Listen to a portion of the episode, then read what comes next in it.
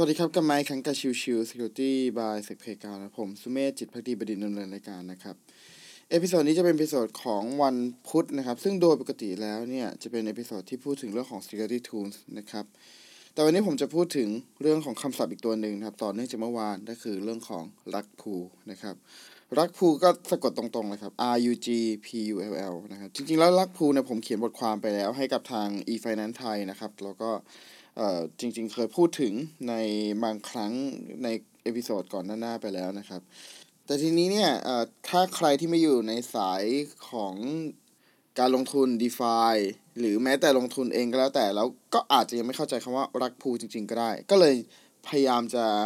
ทำความเข้าใจเพิ่มเติมนั่นเองนะครับคำว่า rug pull นะครับจริง ๆ แล้วเนี่ยมันมาจากคำว่า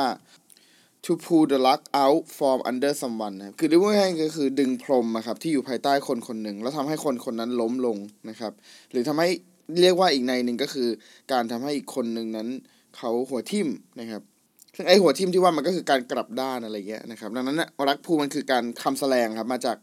มาจากวลีประมาณนี้นั่นเองนะครับ ในเนี้ยจะเห็นว่ารักภูคือสิ่งที่ทำให้อีกฝ่ายหนึ่งนั้น เสียท่าหรือว่าอีกฝ่ายหนึ่งนั้นเสียหายนั่นเองนะครับ แล้วจริงๆในโลกของ d e f i เนี่ยรักพูจริงคืออะไรนะครับ รักพูจริงคือกลอุบายที่ developer ของโปรเจกต์พยายามที่จะสละโปรเจกต์แล้วก็หนีไปพร้อมกับเงินลงทุนของทางนักลงทุนที่มาพยายามจะลงทุนพยายามที่จะหากำไรกับตัวแพลตฟอร์มอะไรเงี้ยนะครับ ซึ่งตัวของรักพูเนี่ยก็ไม่ใช่เรื่องใหม่อะไรนะ เป็นสิ่งที่มีมากับโลกของ Decentralize มานานแล้วนั่นเองนะครับ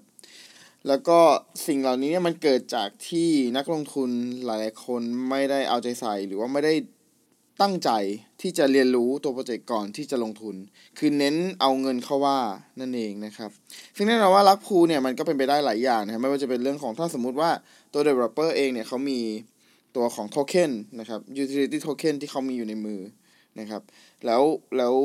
เขาอยากจะทิ้งโปรเจกต์สลับโปรเจกต์เมื่อในพูในตัวของสินทรัพย์นั้นเนี่ยมันมีสภาพคล่องนั้นนั้นมีเงินมากเพียงพอ เขาก็ทำการเอา utility token ที่มีลงไปขายทั้งหมดนะครับ แล้วก็จะได้ตัวของเอ่อ คริปโตเคอเรนซีที่ที่ลงคู่กันมานั่นเองนะครับ ซึ่งในจุดนี้แหละที่ที่จะเห็นที่เราเคยเห็นกันก่อนหน้านี้อย่างเช่นตัวของคัพสว a ปอย่างนี้เป็นต้นหรือจริงๆมันไม่ใช่แค่ภายในไทยครับเมืองนอกก็เคยมีนะครับ ดังนั้นเนี่ยลักพูไม่ได้เกิดแค่ในประเทศไทยนะครับ คือก็เกิดขึ้นทุกๆที่ทั่วโลกนั่นแหละนะครับ ซึ่งอันนี้ก็เป็นตัวอย่างหนึ่งนะครับ หากใครที่อยากจะได้ได้ตัวอย่างรายละเอียด อาจจะลองเข้าไปดูที่ของทาง e-finance ไทยนะครับผมเขียนบทความไว้อย่างละเอียดเลยนะครับ ทั้งก่อนลักพูเป็นยังไง หลังลักพูเป็นยังไงอะไรเงี้ยนะครับ อีกการหนึ่งคือโอนเงินออกจากพูดื้อเลยครับ ในกรณีที่เป็นการโอนเงินออกจากพูดื้อเนี่ยมักจะเกิดจากที่ว่าตัวของ smart contract นะครับมีการเขียนตัว backdoor ไว้ให้ตัวของ developer หรือก็คือเจ้าของโปรเจกต์อะสามารถโอนเงินออกไปได้ โดยใครก็ได้ ขอเพียงแค่เขามีสิทธิ์แอดมินอะไรเงี้ยนะครับ ซึ่งอันนี้ก็เป็นไปได้ที่ลักษณะที่จะเกิดลักภูขึ้นนะครับเนื่องด้วยอย่างที่บอกครับ ถ้าสมมุติว่าเขาสามารถมีสิทธิ์ที่จะทำได้ขนาดนั้นเนี่ยเขาก็สามารถที่จะเข้าไปในตัวของ smart contract แล้วก็ทำการโอนเงินออกไปได้เลยนั่นเองนะครับ ซึ่งแน่นอนเขาก็ต้องทำการ เหมือนเดิมครับ ทุกอย่างมันจะต้องเริ่มกลับมาจากการหลอกล่อก่อน หลอกล่อให้คนพยายามลงทุน แล้วเมื่อลงทุนไปได้เยอะๆระดับหนึ่งอาจจะเป็นสักสัปดาห์หนึ่งหรือเดือนหนึ่งก็แล้วแต่แล้วก็เริ่มทำการลักพูขโมยเงินออกมา แล้วก็ปิดช่องทาง ทุก ๆ ช่องทางที่จะติดต่อได้นะครับ หรืออีกอันนึงนะครับก็เป็นลักษณะของที่ซับซ้อนขึ้นมาหน่อยนะครับ จริงๆก็ไม่หน่อยก็ก็เยอะระดับหนึ่งนะก็คือของ Confounder Finance นะครับ ที่เคยเคยเกิดขึ้นในช่วงวันเอ่อ December 2020 นี่เองนะครับไม่ไม่นานมานี้นะครับ คือตัวของ Confounder Finance เนี่ยหนึ่งเลยคือเขาพยายามตั้งชื่อให้มันคล้ายๆกับ Compound นะครับ ซึ่งเป็นระบบเอ่อการให้กู้นะครับ ให้ยืมให้กู้ในโลก DeFi นะครับ ซึ่งเป็นระบบที่ดังมากนะครับ แต่ว่าก็มีการพยายามจะตั้งให้มันคล้ายแหละก็คือโดยตั้งชื่อว่า Compounder Finance นะครับ Compounder Compounder Finance เนี่ยเขาถึงขั้นไปจ้างเอ่อทาง auditor มาทำการ audit เลยนะครับ แล้วก็แต่ว่าแบบเอ่อตัวของ auditor เนี่ย บอกชัดเจนว่า เฮ้ย จากที่ดูตัวของสมาร์ทคอนแทคของคุณนะ มันมีจุดหนึ่งที่มัน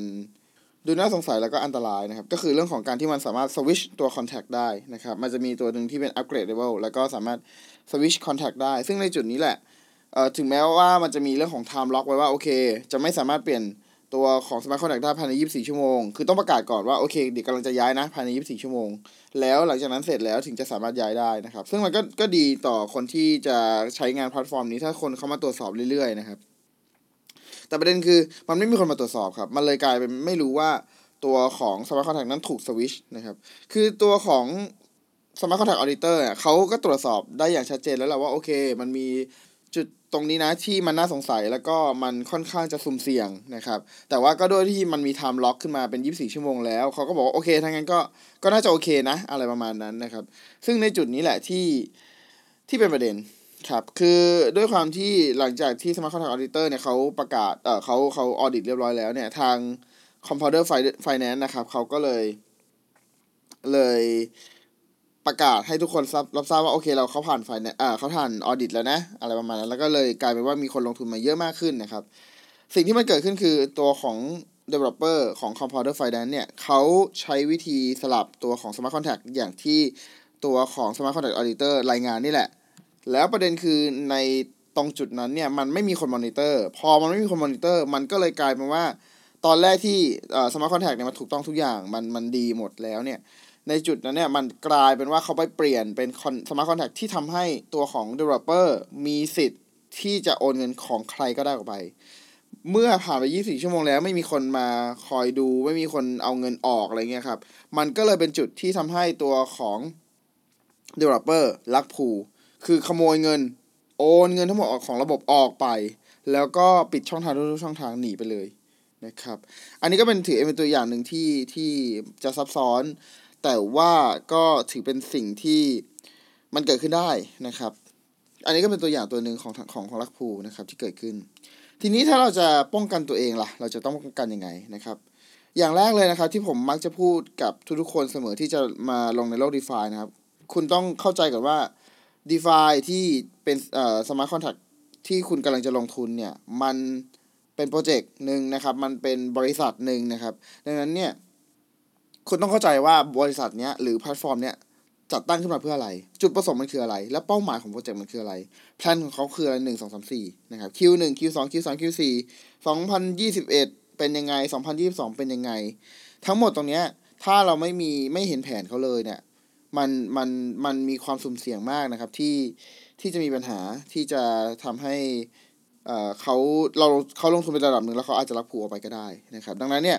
พยายามดูในจุดนี้นะครับ ก่อนเสมอนะครับสองคือผลของการ audit ครับการจ้างให้ทำ audit เนี่ยก็ถือว่าเป็นการพยายามการลงทุนนะครับ ในเรื่องของโปรเจกต์นั้นๆนะครับ หรือก็คือใน Smart Contract นั่นแหละนะครับ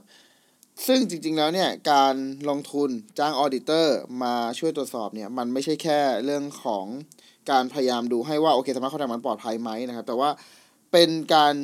บ่งบอกด้วยว่าโอเค ตัวของเจ้าของโปรเจกต์นั้นลงทุนลงทุนกับตัวของโปรเจกต์แค่ไหนนะครับ แต่อย่างที่บอกครับ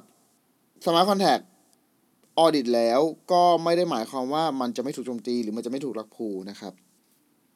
ดังนั้นสิ่งที่เกิดขึ้นคือเราต้องดูด้วยว่าโอเค ไอ้ตัวของผลของการ audit ที่ว่าเนี่ย มันหน้าตาเป็นยังไง มันมีความเสี่ยงไหม แล้วไอ้เสี่ยงที่ว่าเนี่ยเรารับได้กับความเสี่ยงนั้นไหม ถ้าเรารับได้กับความเสี่ยงนั้น โอเคครับ ก็ ก็ ก็ไม่เป็นปัญหาครับ ก็ลงไปเลยครับ ก็ได้ครับ แล้วแต่เลยครับ episode นี้ทั้งหมดเป็นแค่การย้ำเตือนและไม่ได้เป็นการแนะนำให้ลงทุนแต่อย่างใดนะครับ เป็นแค่การพูดถึงว่า เออโอเค ในตัวในวิธีการดูนะครับ ว่าโปรเจกต์ที่จะไม่ rug pull มันน่าจะเป็นประมาณไหน แต่ว่าไม่ได้บอกว่าให้มาลงทุนใน d e f าแต่อย่างใดนะครับ ข้อต่อมาครับตรวจสอบการโฮเหรียญของ developer ครับ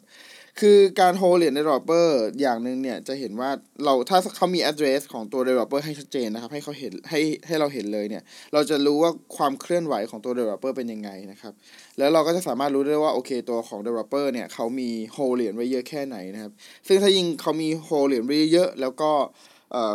ถ้าเขาจะรักครูเนี่ยเขาก็ตั้งใจทำบูมทีเดียว หายไปได้ ดังนั้นอาจจะต้องดูด้วยว่า developer นั้นถือเหรียญไว้เยอะแค่ไหนนะครับ แล้วมันมีการพยายามเคลื่อนไหวบ้างไหมนะครับ ซึ่งถ้ามีการพยายามการเคลื่อนไหวเนี่ย มันชัดเจนครับว่า เอ้ย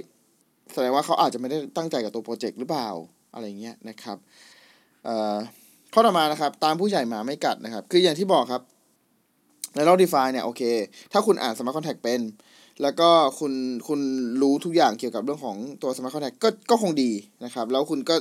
สามารถที่จะลงทุนได้นะครับ แบบทันทีเลย ถ้าสมมติว่าคุณอ่าน Smart Contract แล้วเฮ้ยรู้สึกว่ามันปลอดภัยนะครับ แต่แน่นอนว่าคนทั่วๆไป คนนักลงทุนโดยปกติทั่วไป ไม่สามารถที่จะอ่าน Smart Contract ได้หรอกนะครับ ดังนั้นสิ่งหนึ่งที่อาจจะต้อง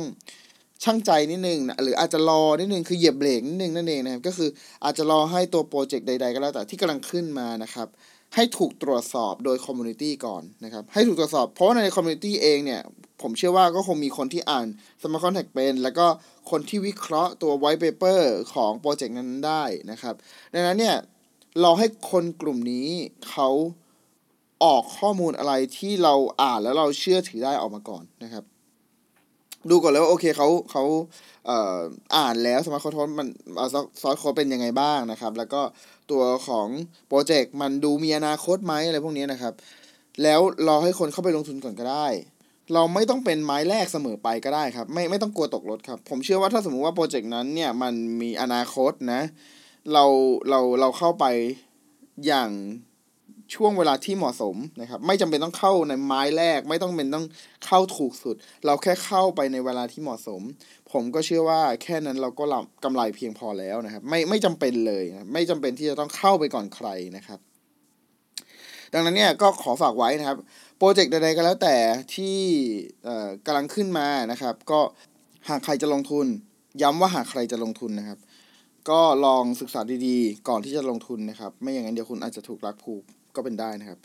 ย้ำอีกครั้งตอนสุดท้ายนะครับ ก็คือ not financial advice แต่อย่างใดนะครับ โอเค ขอบคุณทุกท่านที่เข้ามาติดตามแล้วพบกันใหม่สำหรับวันนี้ลากันไปก่อน สวัสดีครับ